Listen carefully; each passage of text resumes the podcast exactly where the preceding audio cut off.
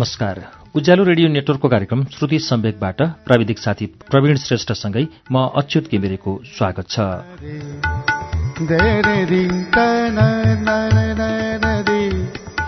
श्रुति सम्वेकको आजको श्रृङ्खलामा पनि हामी एरिका ल्युक्ट्याकको पुस्तक त्रिभुवनकी एरिकाको वाचन लिएर आइपुगेका छौं। हामीले यो पुस्तकको चौधौं श्रृङ्खला गएको साता एक सय त्रियानब्बे पृष्ठसम्म वाचन गरेर रोकेका छौं। यसै पुस्तकको बाँकी अंश आज हामी सुनाउँछौ। यो पुस्तकलाई सरोज मिश्रले नेपालीमा अनुवाद गर्नुभएको छ। एरिका ल्युक्ट्याकको पुस्तक त्रिभुवनकी एरिकाको वाचन पृष्ठ एक सय त्रियानब्बेबाट अब शुरू हुन्छ।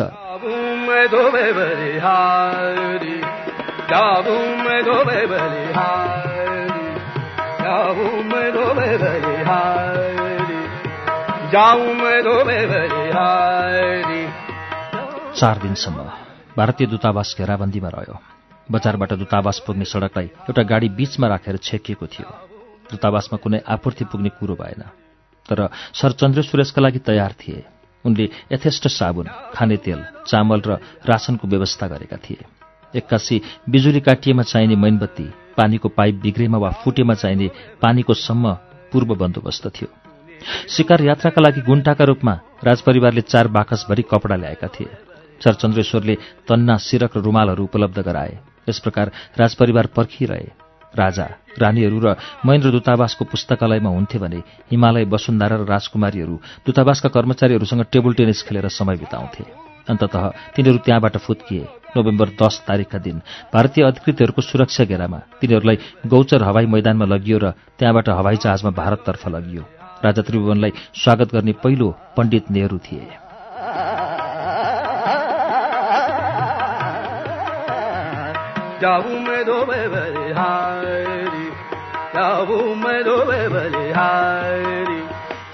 राजाको भारत आगमनपछि उनले पत्रमा उल्लेख गरेको आदि आयो।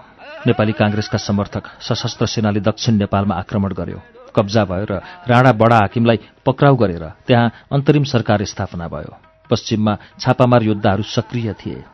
नेपाली काङ्ग्रेसका समर्थकहरूले उडाएको एक हवाईजहाजले निर्वाध रूपमा काठमाडौँको आकाशमाथि उडान गर्यो र सरकारी सेनालाई दानवी राणाहरू विरूद्धको विद्रोहमा साथ दिन अपिल गर्दै पर्चा छर्यो।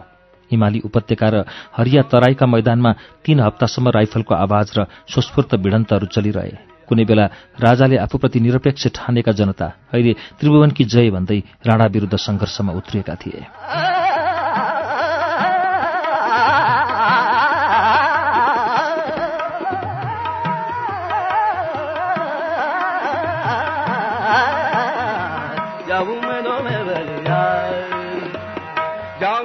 यता मुलुकभित्र मानिसहरू मर्दै थिए र मारिँदै थिए भने उता राणा विरूद्धको खास लडाईँ चाहिँ दिल्लीमा चल्दै थियो।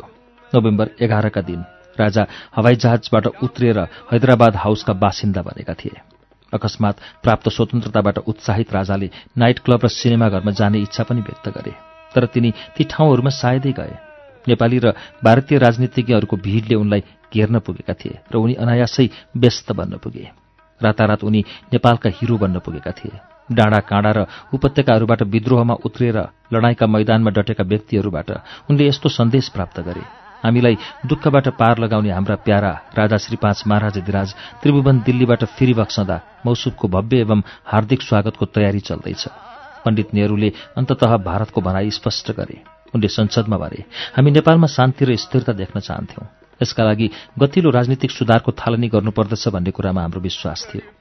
नेपालको स्वतन्त्रताको सम्मान गर्ने र त्यहाँ राजनीतिक सुधारको टड्कारो आवश्यकता छ भन्ने तथ्यलाई आधार मानेर हामीले हालै दिल्ली आएका नेपाल सरकारका प्रतिनिधिहरूसँग कुराकानी गर्यौं।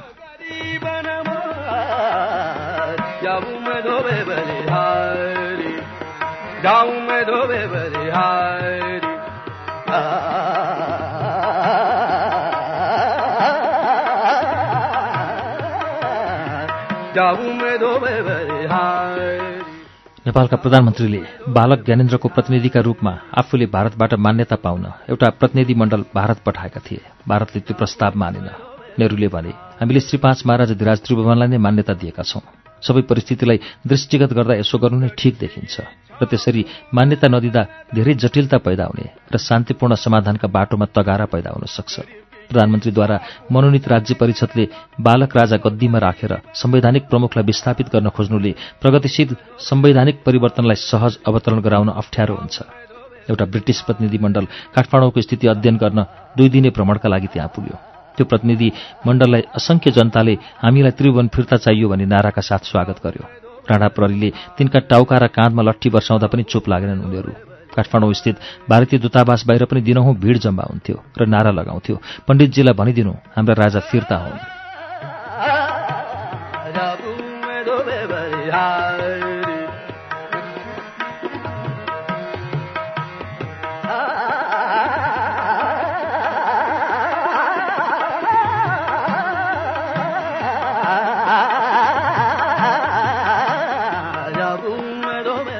जनवरीको सुरुवातसम्ममा प्रधानमन्त्रीले अझै केही जोगाउने आशामा केही छोड्न तयार भए। दिल्ली आइपुगेका उनका प्रतिनिधिले राजालाई मुलुकको संवैधानिक नायकका रूपमा फिर्ता गर्न र उन्नाइस सय बाहन्नभित्र बालिक मताधिकारका आधारमा चुनिएको संविधान सभाको गठन गर्न मञ्जुर गरे। प्रधानमन्त्रीसहित सातजना राणा र सातजना लोकप्रिय राजनैतिक दलका प्रतिनिधि सहितको अन्तरिम सरकार गठन हुने भयो। सबै राजबन्दीहरूलाई आम माफी दिने पनि घोषणा भयो। मैले यी सबै घटनाहरू सपना देखे चाहिँ गरेर पढेँ। यी सबै मैले र राजाले ह्याप्पी कटेजका बगैँचामा हिँड्दै देखेका सपना थिए। आफ्ना मनका कुराहरू आफ्ना जनतासँग गर्न राजा कति आतुर थिए भन्ने मैले सम्झेँ। अब म उनले आफ्ना जनतालाई पठाएको सन्देश पढ्दै थिएँ। छिट्टै हाम्रो प्यारो र पवित्र मातृभूमिको सेवामा उपस्थित हुन र नयाँ परिवर्तनहरूलाई सफल बनाउने काममा भरपूर कोसिस गर्न म व्यग्र छु। यी परिवर्तनहरूले जनताको कल्याण हुने उनीहरूको इच्छा गरे अनुसारको प्रजातान्त्रिक लक्ष्यमा पुगिने कुरामा म विश्वस्त छु। एउटा दरो पाइला चालिएको छ र हामी सबैको काँधमा नयाँ जिम्मेवारी आएको छ। हामीले आफूलाई योग्य साबित गरौँ। म आफूले आफ्नो कर्तव्य जिम्मेवारीपूर्वक निर्वाह गर्नेछु र जनताका हित नै मेरो सर्वोपरि चाहना हो।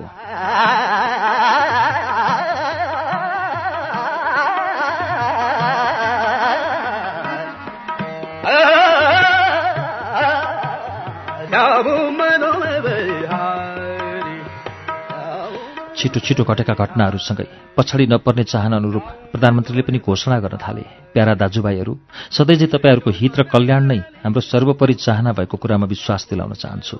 शासन व्यवस्थामा आएको परिवर्तनको अवस्थामा पनि म दृढ वफादारीका साथ तपाईँहरूको साथ उभिएको छु। तपाईँहरू पनि सरकार र मुलुकको समर्थनमा हुनुहुन्छ भन्ने विश्वास गर्दछु। प्राप्त सूचना अनुसार एकातिर यस्तो वक्तव्य निस्कँदै थियो भने अर्कोतिर महाराजा र उनका परिवारका व्यक्तिहरू मुलुकको ढुकुटी रित्याउन आफ्ना निजी दरबारलाई किल्लामा परिणत गर्न र भारतीय बैङ्कहरूमा असंख्य रकम जम्मा गर्न व्यस्त थिए। महाराजा सम्भव भएसम्म सुधारिएको व्यवस्थामा रहन र त्यस्तै पर्याय निर्वाचनमा सुविधा सम्पन्न जीवन बिताउन दृढ रूपमा तयारी गर्दै थिए।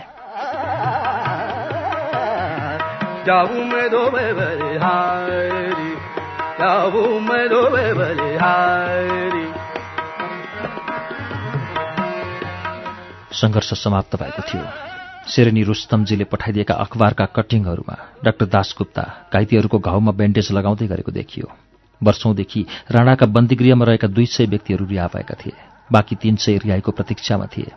जेलका ढोकादेखि सिंहदरबारसम्म रातो कपडा बिछ्याइएको थियो। गालामा माइला पहिरिँदै पुष्प वर्षाका बीच बन्दीहरू त्यो कपडामा टेक्दै हिँडिरहेका थिए। सड़कमा भिडले तिनीहरूको नाम लिँदै नारा लगाइरहेका थिए र उल्लासपूर्वक त्रिभुवनकी जय भनेर चिच्चाउँदै थिए। कुनै बेला राणाशाहीको केन्द्रबिन्दु रहेको सिंहदरबारको सेतो मूल ढोका अगाडि उभिएर रिहा भएका नेताहरू जनतालाई शान्त रहन हात उठाउँथे। जनता चुप लागेपछि तीमध्येका एकले भने क्रान्तिका सूत्रधार रही बक्सेका हाम्रा प्यारा श्री पाँच महाराजा धिराज त्रिभुवन वीरविक्रम साहदेव सरकारमा हामी कृतज्ञता व्यक्त गर्दछौं। छिट्टै मौसुफलाई हामी बीच स्वागत गर्न तत्पर छौं। राणाशाहीको हाँगा बिगा र जरासमेत नौखेन्जेलसम्म चुप नलाग्ने प्रण पुनः दोहोऱ्याउन चाहन्छौ।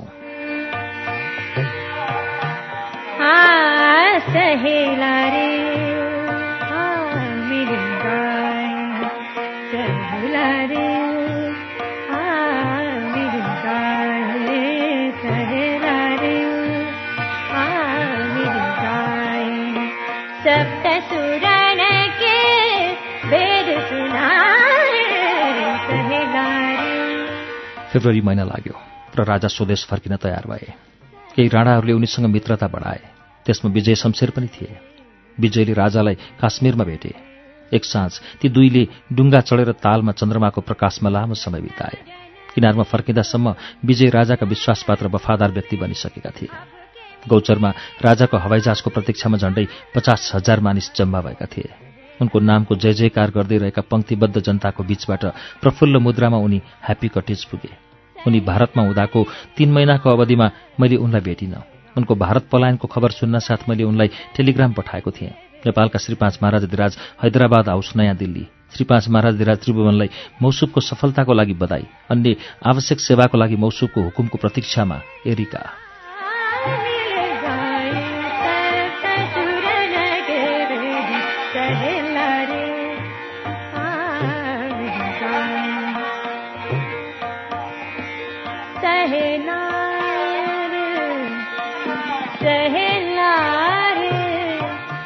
त्यो टेलिग्रामको प्राप्तिको सूचना एक सचिव मार्फत दिइयो। स्वयं राजाबाट चाहिँ कुनै सन्देश वा पत्र आएन। म उनीबाट बोलावट हुने प्रतीक्षामा थिएँ तर मलाई बोलाइएन। केही क्षण मलाई दुःख लाग्यो तर मैले बुझेँ कि त्यस घडीमा उनको जीवनमा मेरो स्थान थिएन। जब उनले मलाई भेट्न चाहन्छन् म तयार थिएँ।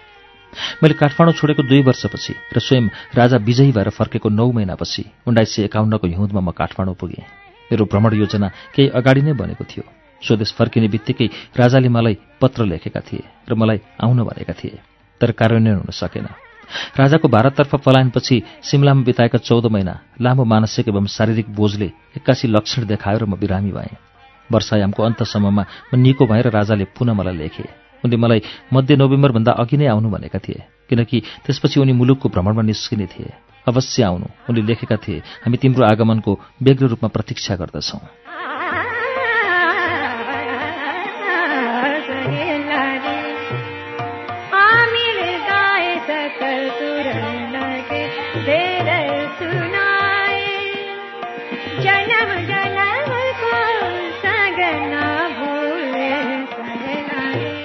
यसरी नोभेम्बरको सुरुमा म काठमाडौँ गएँ।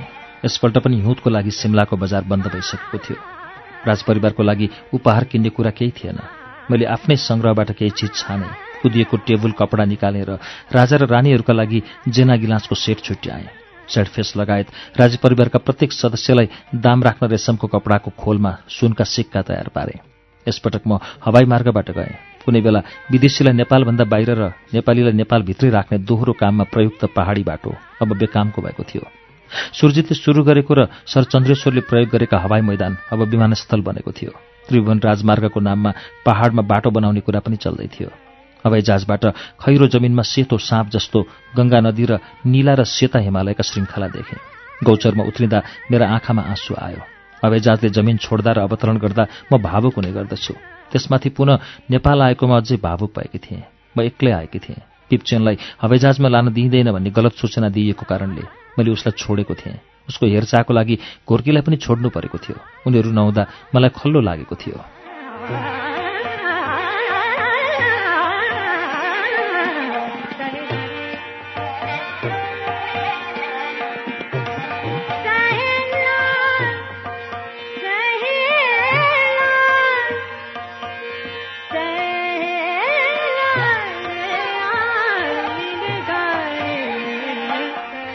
मलाई गौचरमा एउटा फुर्तिलो नेपालीले मित्रवत अभिवादनसहित स्वागत गरे। मैले उनलाई चिन्न सकिनँ। हामी त्रिपुरेश्वरसम्म जाँदा उनले केही बोलेनन्। हामी मध्याहमा त्रिपुरेश्वर पुग्यौँ। यसपल्ट म पुरानो गेस्ट हाउसमा नभई डाक्टर दास गुप्ताको नजिकैको नयाँ गेस्ट हाउसमा पुगेँ। मैले डाक्टर गुप्ताको बगैँचामा खैरो गाई चरिरहेको देखेँ र उनका केटाकेटीहरूका आवाज पनि सुने। मलाई अपराह तीन बजी दरबार पुग्नु थियो तर म अत्यन्तै थाकेकी र भित्रदेखि क्लान्त भएकी थिएँ। अहिले हार्डबोर्ड जोडेर बनाइएको ओछ्यान थियो। थकानले गर्दा मैले तत्काल निदाएँ। उत्तेजित आवाजले म बिउजेँ तर आँखा भने खोल्न सकिनँ। पटक पटक एकजना सेतो पोसाक लगाएका सेवकले मलाई हतारमा नमस्कार गर्दै नारायणटी दरबारबाट गाडी आइपुगेको सूचना दिँदै गरेको अवस्थामा पाएँ।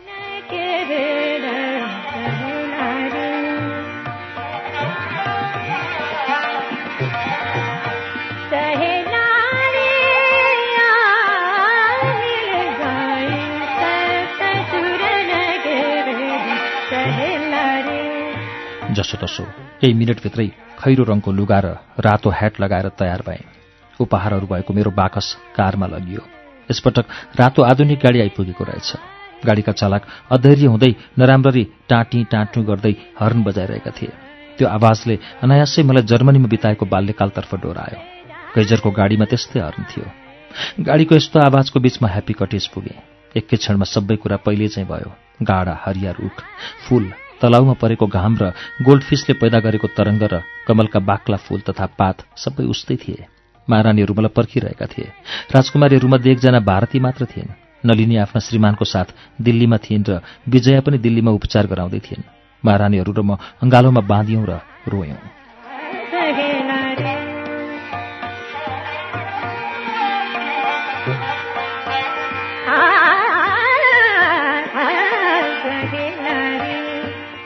सधैँ चाहिँ रुखका पछाडिबाट राजा प्रकट भए। मलाई उनी पहिलाभन्दा ठाडो र सोझो लाग्यो तर त्यो भ्रम थियो किनकि उनी सधैँ नै सोझो र ठाडो उभिन्थे सदा चाहिँ उनको अनुहार सुन्दर थियो। गत वर्षको घटनाहरूले समेत उनको मुहारबाट बेग्र उदासी हराएको थिएन। मैले उनको चरण स्पर्श गरेँ। उनले नम्रतापूर्वक मलाई हातले उठाए। केही क्षणको लागि हामी बीच अनौठो अप्ठ्यारोपनको महसुस भयो। मानौ कि धेरै कुरा भन्नु र धेरै कुरा बुझ्नु थियो।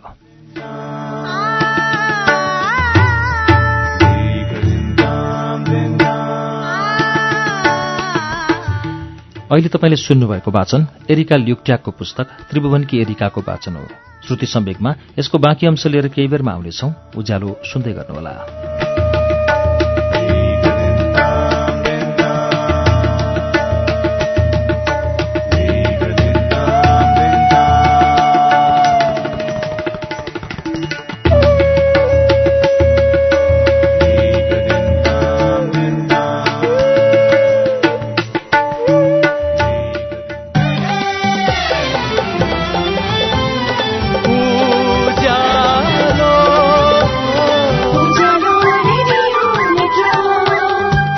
सीधा कुरा प्रश्न विचार। Ujyaalo radio network.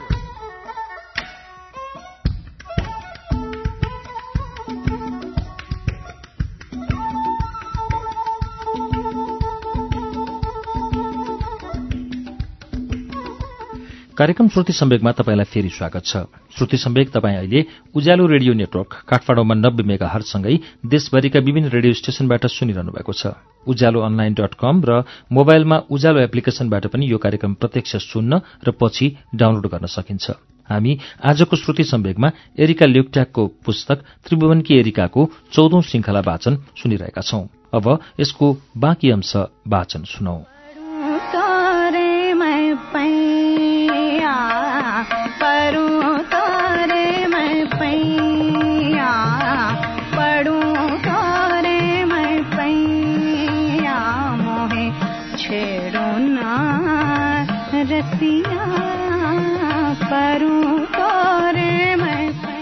मैले मौनता भङ्ग गरेँ।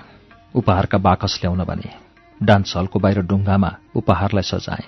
साना केटाकेटी चाहिँ रमाउँदै उपहार खोल्न थाल्यो र कागज तथा डोरी गोडामुनतिर यत्र यत्र छर्न थाल्यौं। त्यो साँझ हामीले मेरो डान्स हलमा नाच्यौं। डान्स हलभरि शरद ऋतुका फूलहरू थिए र फोनोग्राफले दुई वर्ष अघि चाहिँ धुन बजाइरहेको थियो। एरिका राजाले भने माफी दो मलाई माफ गर्नु। हामीले निकै कमै समय कम समय सँगै बिताउने पाउनेछौ। म जे थिएँ त्यो रहिन। मलाई काम गर्नु छ। केही दिनमा काठमाडौँ छोड्नु छ।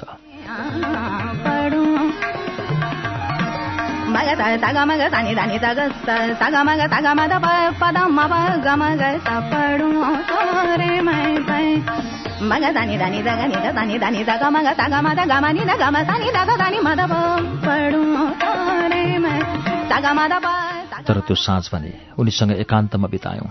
उनले मेरो हात आफ्नो हातमा लिएका थिए र हामी बगैँचाका छायाहरू हेर्दै थियौँ। हामी त्यहाँ बस्दै गर्दा एउटा लामो खाममा बन्द पत्र उनका सामु ल्याइयो उनले त्यो खाम खोले र भित्रको कागज निकालेर पढे। उनी मुस्काएर पत्र मलाई दिए। त्यो प्रधानमन्त्रीको राजीनामा थियो। हामीले एकअर्कासँग केही बोलेनौँ। एकअर्का बीच बोल्ने केही कुरा पनि त थिएन।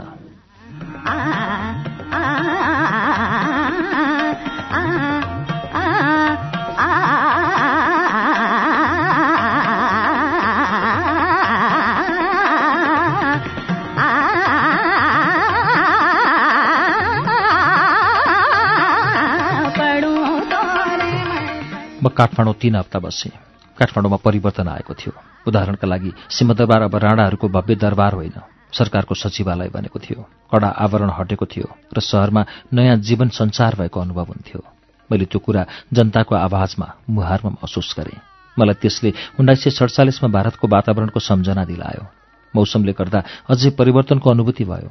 मैले नेपाललाई बसन्त र गर्मीमा मात्र देखेकी थिएँ। अहिले चाहिँ बिहान चिसो हुन्थ्यो। बिहान ओछ्यानबाट उठ्दा बाक्लो सेतो तुवालो देखिन्थ्यो जुन बिस्तारै पग्लिन्थ्यो।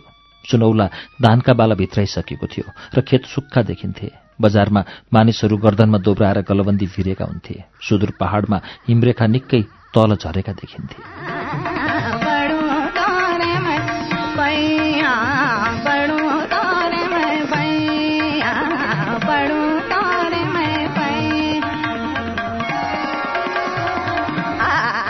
डाक्टर दासगुप्ताको जीवनमा पनि परिवर्तन आएको थियो।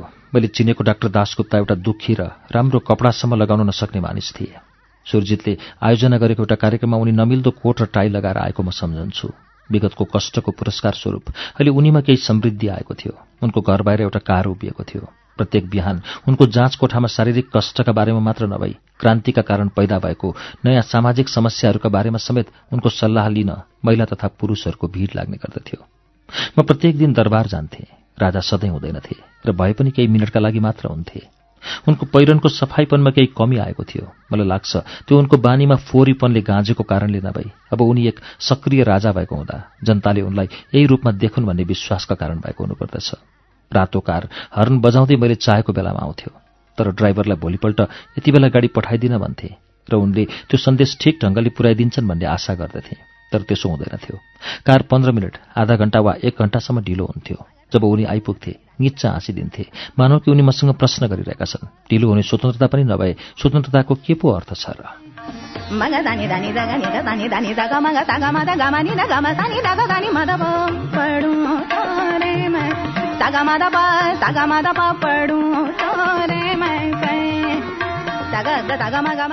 मेरो गेस्ट हाउसमा टेलिफोन थिएन। क्रान्तिभन्दा पहिला पनि उपत्यकामा त्यो सुविधा थियो तर राणाहरूमा मात्र सीमित थियो। अब त्यो विस्तारित भएको थियो। नयाँ खम्बाहरू सडक किनारामा गाडिँदै थियो र डाक्टर दासगुप्ताको घर समेत त्यो जालोभित्र बाँधिएको थियो। मेरो कार नआइपुग्दा म डाक्टरको घरमा पुगेर साई ग्यारेजमा फोन गरेर सम्झाइदिन अनुरोध गर्थेँ। एक साँझ डाक्टर बाहिर गएका थिए। टेलिफोनमा आफैले चलाएर अपरेटरसँग हिन्दी र टुटेफुटेको नेपालीमा साई ग्यारेज मागे केही बेरको वार्तालापपछि हामीले एकअर्को कुरो बुझेको मान्यौँ। अन्तत साई ग्यारेजबाट कसैले बोलेको सुनियो यो मिस सेरिका हो। मैले भने तत्कालै कार पठाइदिनुहुन्छ कि? एक घन्टा ढिलो भइसक्यो। उताबाट हाँस्यको आवाज सुनियो यो साई ग्यारेज होइन। एरिका म युवराज महेन्द्र बोल्दैछु हाम्रो अद्वितीय टेलिफोन सेवाबाट अधीर नहुनु म गाडी पठाइदिन्छु। कुनै साँझ त कार आइसकेको हुन्थ्यो र प्रस्थानका लागि म गाडीमा चढ्नै लागेको हुन्थेँ। त्यति नै खेर नारायणीजीबाट कुनै सन्देशवाहक राजाको हस्तलिखित सानो पत्र लिएर मलाई रोक्न आइपुग्थे।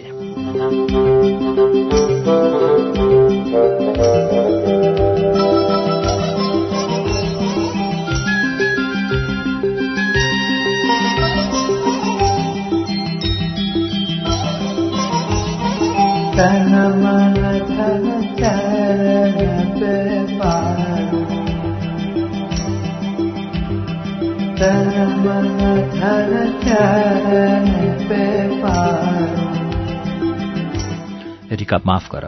आज साँझ म तिमीलाई भेट्न सक्दिनँ। मलाई काम गर्नु छ। त्यसरी म अलपत्र पर्दथेँ कपडा लगाइसकेको हुन्थेँ तर जाने ठाउँ कतै हुँदैनथ्यो काम छिट्टै थियो। चिसो हावा चलेको हुन्थ्यो। र गेस्ट हाउसमा भएको बिजुलीमा मुस्किलले केही पढ्न सकिन्थ्यो। मलाई त्यो सब मन पर्दैनथ्यो तर मलाई राजा साँच्चै नै व्यस्त छन् भन्ने थाहा थियो। प्रत्येक दिन मैदानमा राजाको नेपाल भ्रमणका लागि जवानहरूले उपकरणहरू जम्मा गरिरहेको देखिन्थे। घाँसे मैदानको मध्यभागमा राजा र उनका भारदारहरूका लागि भव्य सासियाना खडा गरिएको थियो। त्यसको वरिपरि साना साना पालहरू थिए। त्यहाँ एउटा सानो सहर नै बनेको थियो। बिहान मोहन देवी र म क्यानभासमा केही कोर्ने अथवा डाक्टर दासगुप्ताका केटाकेटीहरूसँग डोरीको खेल खेल्थ्यौँ।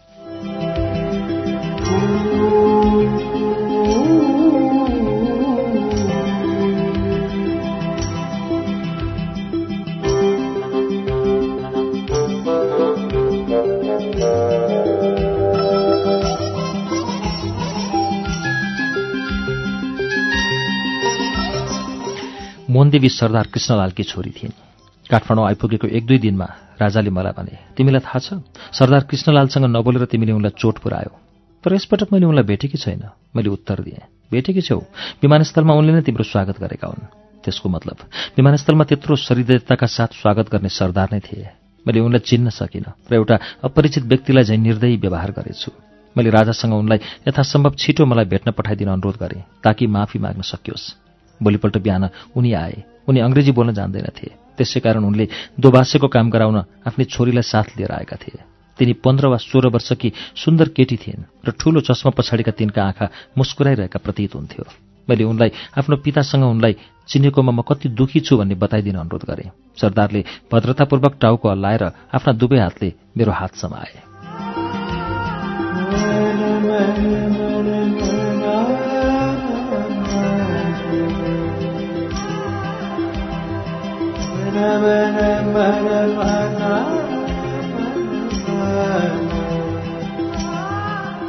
त्यसपछि आफ्नो खैरो पाखुरामा सुन्दर साडी बेर्दै कमालमा फूल सिउरिएकी मोहनदेवी प्रत्येक बिहान म कहाँ आउन थालिन्।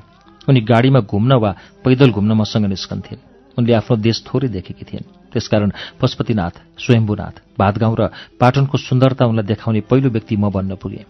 हामी प्राय बौद्धनाथको बुद्ध मन्दिरमा जान्थ्यौँ। माथितिर न्यायको छाता धारण गरेको तेह्र सुनौलो मण्डलको वृत्ताकार गजुर भएको त्यो विशाल सेतो स्तूप तिब्बत बाहिरको सबभन्दा पवित्र तिब्बती धार्मिक स्थल थियो। गजुरको तल बुद्धका रङ्गीन एवं अविस्मरणीय नीला आँखा थिए। कालो आँखी मुनतिर एकनाशले दृष्टि पुर्याइरहेका ती आँखा प्रकाशको साम्राज्यतर्फ नित्य दृष्टि पुर्याइरहेको ज्ञानका आँखा थिए। ताराको आकारमा अटालीमा अवस्थित त्यो स्तूप प्रार्थना चक्र भएको होचो पर्खालले घेरिएको थियो। मलाई याद छ शुद्ध घिउमा जलिरहेका हजार दियोहरूले त्यो पर्खाल चम्किन्थ्यो। गजुरको टुप्पोमा रहेको पताका बतासले फरफराइरहन्थ्यो र सौभाग्यको आशामा श्रद्धालुहरू मन्दिरको वरिपरि घडीको दिशामा घुमिरहन्थे। मैले त्यहाँ पुग्दा जहिले पनि त्यहाँको वातावरण प्रार्थना वाचनका मसिना आवाज र मन्दिरको छेउछाउमा रहेका धातुका शिल्पकारहरूको ज्यावलको आवाजले गुन्जायमान भएको पाएँ।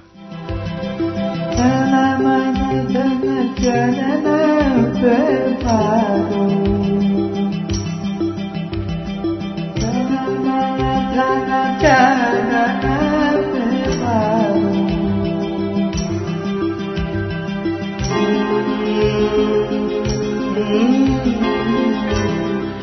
लाग्छ बौद्धनाथको उत्पत्तिको कथाले मलाई त्यो ठाउँ मन परेको। तिब्बतीहरूको अनुसार एकपटक अवलोकित स्वरका आँखाबाट दयाका कारण आँसु झर्यो र त्यहाँबाट एउटी सुन्दर कन्या प्रकट भइन्। ती कन्या एकपटक लोभको भुमरीमा फसिन् र स्वर्गको फूल चोर्न पुगिन्। परिणामस्वरूप एउटा गरीब नेपाली सुँगुर गोठालाकी छोरीका रूपमा जन्मिनुपर्ने श्राप पाइन्। कालान्तरमा उनले विवाह गरिन् र हाँस पालेर उनी धैनी भइन्। त्यसपछि उनले विधाताले दिएको जीवन एउटा विशाल मन्दिर निर्माण गरेर सदुपयोग गरिन्। राजाको स्वीकृति पाएपछि ती महिलाले भेडाको छालालाई पातलो लामो पत्ती बनाएर काटिन्। एउटा ठूलो भूभागलाई त्यसले घेरिन्। त्यस विशाल भूमिमा पहिले तिनै महिलाको रेखदेखमा र पछि उनका छोराहरूको रेखदेखमा विशाल सेतो आकृतिको स्तूप निर्माण हुन थाल्यो। तिनीहरूले स्तूपभित्र बुद्ध काश्यपको शरीरका केही अवशेष समेत राखे जसका कारण तिनीहरूलाई तिब्बतमा पुनर्जन्म हुने वरदान प्राप्त भयो। मन्दिरसम्म निर्माण सामग्री ओसार्ने काममा प्रयुक्त एक हात्तीलाई कुनै पुरस्कार नदिइएकोमा त्यो जीव क्रुद्ध भयो र बौद्ध धर्मको प्रखर विरोधी राक्षसमा परिणत भयो। पछि माथि उल्लेखित महिलाले महिलाका छोराले त्यो राक्षसको वध गरे। सेतो स्तूपको खुड्किलामा मोहन देवीसँग बस्दै गर्दा माथिको कथामा विश्वास लाग्न थाल्यो। एक दिन त्यसरी बसिरहेको अवस्थामा मोहनदेवी एक्कासी उठिन् र उनकी उमेरकी एक केटीलाई स्वागत गर्न दौडिन्। ती अर्की केटीको अनुहार पहेँलो गालाको हड्डी माथि उठेको र कपाल बाटेको थियो। ती केटीलाई म कहाँ ल्याइयो र मोहनदेवीले तिनलाई बौद्धनाथका प्रमुख पुजारी चिनिया लामाकी छोरीका रूपमा परिचय गराइन्। ती दुवै केटीले दार्जिलिङमा सँगसँगै पढेका थिए।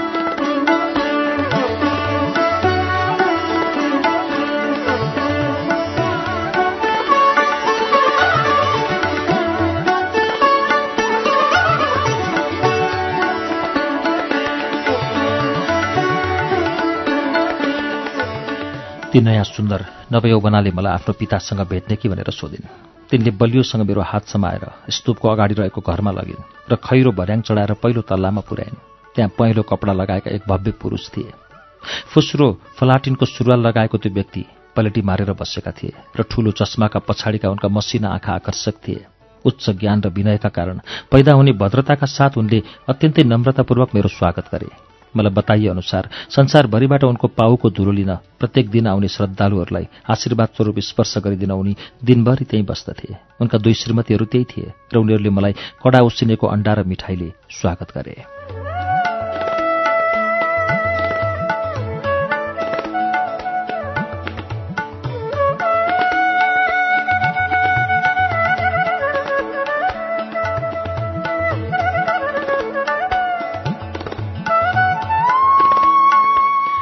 असीम ज्ञान र बुद्धिका भण्डार थिए। उनकी छोरीका अनुसार उनी सात पूर्वीय र केही युरोपेली भाषा बोल्न जान्दथे उनी नेपालका बुद्ध मार्गीहरूका सर्वोच्च धर्मगुरु थिए। उनले लासामा अध्ययन गरेका थिए र उनका हजुरबा चीनमा जन्मेको हुँदा उनलाई चिनिया लामा भनिएको त्यति सब हुँदाहुँदै पनि मोहन देवीकी सङ्गिनी उनकी छोरीले अङ्ग्रेजी कन्भेन्ट स्कुलमा अध्ययन गरेकी थिइन् र तिनले दक्षता एवं रुचिका साथ हक्की खेल्दथिन्। चिनियालामा नेपालका एक पाटो थिए। अर्को पक्ष चाहिँ दरबारमा देखियो। हिउँ जस्तो सेतो गाउन लगाएका एक आकर्षक अग्ला व्यक्ति राजासँग आँगनमा उभिरहेका थिए। उनको कपाल पनि सेतो थियो र उनको मुहारमा यातनाका चिन्हहरू देखिन्थे। राजाले त्यो व्यक्तिलाई मसँग गणेशमान सिंहका रूपमा परिचय गराए। त्यो व्यक्तिको भव्य व्यक्तित्वका कारण म उनी सामु भद्रतापूर्वक झुकेँ। राजाले बताएअनुसार त्यो व्यक्ति नयाँ सरकारका एक मन्त्री थिए।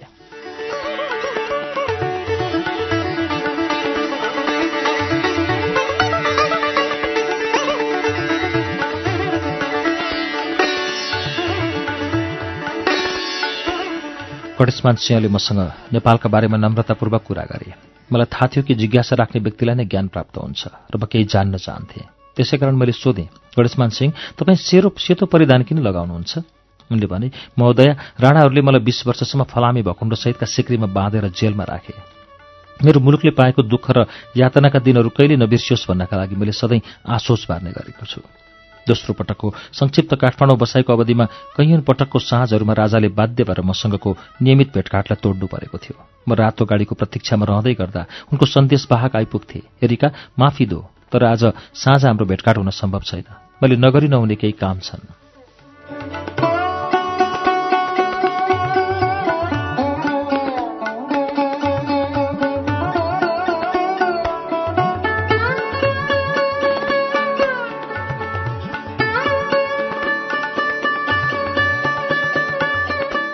ती दिनहरूमा राजाले सधैँ उनले गरिरहेको काम र गर्नुपर्ने कामका बारेमा नै कुरा गर्दथे। ह्याप्पी कटेजको वातावरणमा भने कुनै परिवर्तन आएको थिएन। त्यही मौनता त्यही काने खुसी गर्ने तरिका र बन्द ढोका तथा सुनौलो साँचो समेत उही। तर एउटा कुराले सबै थोक बेग्लै भएको अनुभूति हुन्थ्यो। राजा अब साँच्चैकै राजा थिए। तर बिर्सन नमिल्ने कुरा चाहिँ के हो भने क्रान्तिले समेत मलाई आश्चर्यचकित तुल्याउने उनको केटाकेटी मिजाजमा भने परिवर्तन आएको थिएन। त्रिपुरेश्वरका अन्य विश्राम गृहहरू भरिभराउ थिए। तगाराहरू हटेका थिए र भारतबाट व्यापारीहरू काठमाडौँ आउन थालेका थिए। एक बिहान मणिराम चिन्ताग्रस्त मुद्रामा मछ्यौ आए। महोदय तपाईँको गेस्ट हाउसमा कलकत्ताका एक भद्र पुरुषलाई पनि राख्न सम्भव होला? मैले भने मणिराम मलाई फरक पर्दैन तर काठमाडौँमा कस्तो प्रकारको चर्चा हुन्छ भने तिमीलाई थाहा छ? उनले दिक्क मान्दै हात हल्लाए। म प्रतिज्ञा गर्दछु महोदय म त्यो काम गोप्य ढङ्गले गर्छु। उनी रहने भाग पुरै तालाबन्द हुनेछ र तपाईँ पृथक रहनुहुनेछ। मैले उनलाई सुविधाअनुसार गर्न भने।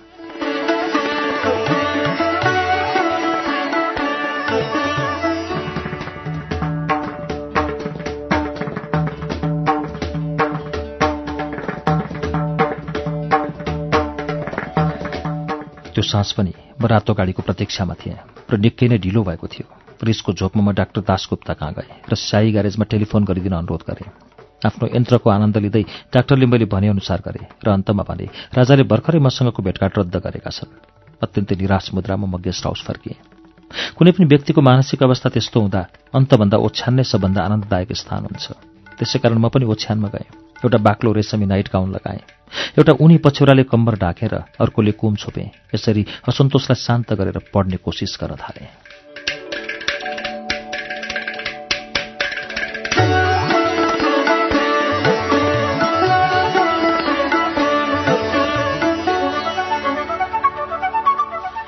एक घण्टापछि कसैले मेरो ढोका ढकढकाएको आवाज सुनियो। मलाई लाग्यो मोहनदेवी अथवा डाक्टर दासगुप्ता मलाई साथ दिन आइपुगेका छन्। त्यही सोचेर जोसुकै भए पनि भित्र आउन अनुमति दिएँ। ओछ्यानको दृश्य छेकिने गरी ढोकामा एउटा पर्दा थियो। ढोका खुलेर बन्द भयो। अनि एउटा मानिसले अप्ठ्यारो मान्दै गला साफ गरेको सुनियो। उनले भने माफ गर्नुहोला महोदय म तपाईँको छिमेकी कलकत्ताबाट आएको मानिस। मैले तपाईँका लागि ताजा खबरहरू ल्याइदिएको छु। मैले उनलाई भित्र आउन भने। उनी अद्वैंशी अग्ला एवं नम्र मुसलमान थिए। उनले आफ्नो नाम खान भएको र आफू काठको व्यापारी भएको बताए। कुरा गर्न सकिने एउटा व्यक्ति फेला पारेकोमा म यति खुसी भएँ कि आफू बिछुनामा भएको कुरा समेत बिर्सेँ। मैले थप्पडी बजाएर परिचरलाई बोलाएर चिया ल्याउन हराएँ। चिया होचो टेबलमा राखियो। खान महोदय एक हातले चिया समाएर अर्को हातले भारतको समाचार बताउने क्रममा हाउभाउ गर्दै बिछौनाको एक छेउमा बसे।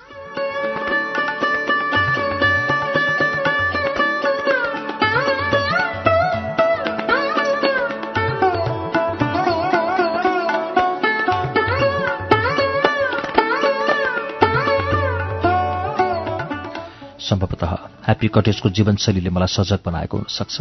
तर नेपालमा मेरो कान अलिक बढी नै संवेदनशील भए जस्तो लाग्छ। काठ व्यापारीको लामो कथाको विषयमा एक्कासी मैले भने माफ गर्नुहोस् मिस्टर खान। तपाईँले बगैँचामा कुनै आवाज सुन्नु भएन? उनले ध्यानपूर्वक आवाज सुने। मैले केही सुनिनँ महोदया मिस्टर खान त्यहाँ कोही छ? कृपया हेर्नुहोस् त। उनले चियाको कप टेबलमा बिसाएर बाहिर गए। मैले उनलाई देखेको त्यो अन्तिम पटक हो।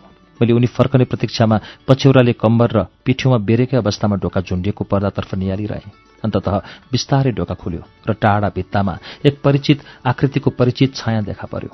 नमस्कार एरिका। पर्दा खोलेर हाँसेर भित्र आउँदै राजाले भने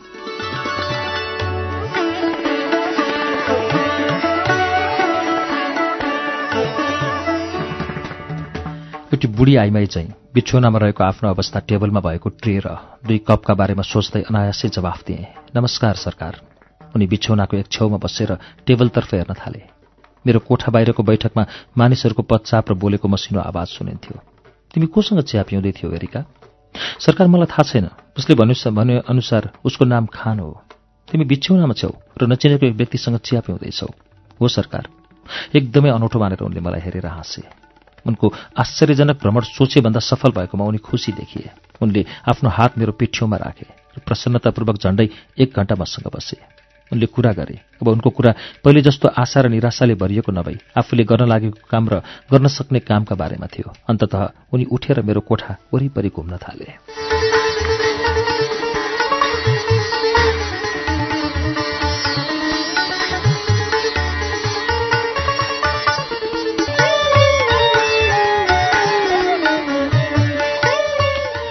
श्रुति सम्वेकको यो वाचन एरिका ल्युक्ट्याकियो पुस्तक त्रिभुवनकी एरिकाको वाचनको पन्ध्रौं श्रृङ्खला वाचन थियो। हामीले आज यो वाचनलाई पृष्ठ दुई सय छमा ल्याएर रोकेका छौं। त्रिभुवनकी एरिका पुस्तकलाई एरिका ल्युक्ट्यागले लेख्नुभएको र यसलाई नेपालीमा सरोज मिश्रले अनुवाद गर्नुभएको। हो अनुष्का प्रकाशनले बजारमा ल्याएको यो पुस्तकको वाचन श्रुति सम्वेकमा तपाईँलाई कस्तो लाग्दैछ हामीलाई प्रतिक्रिया दिनुहोला। हाम्रो ठेगाना S H R U T I Shruti at U N N dot com dot NP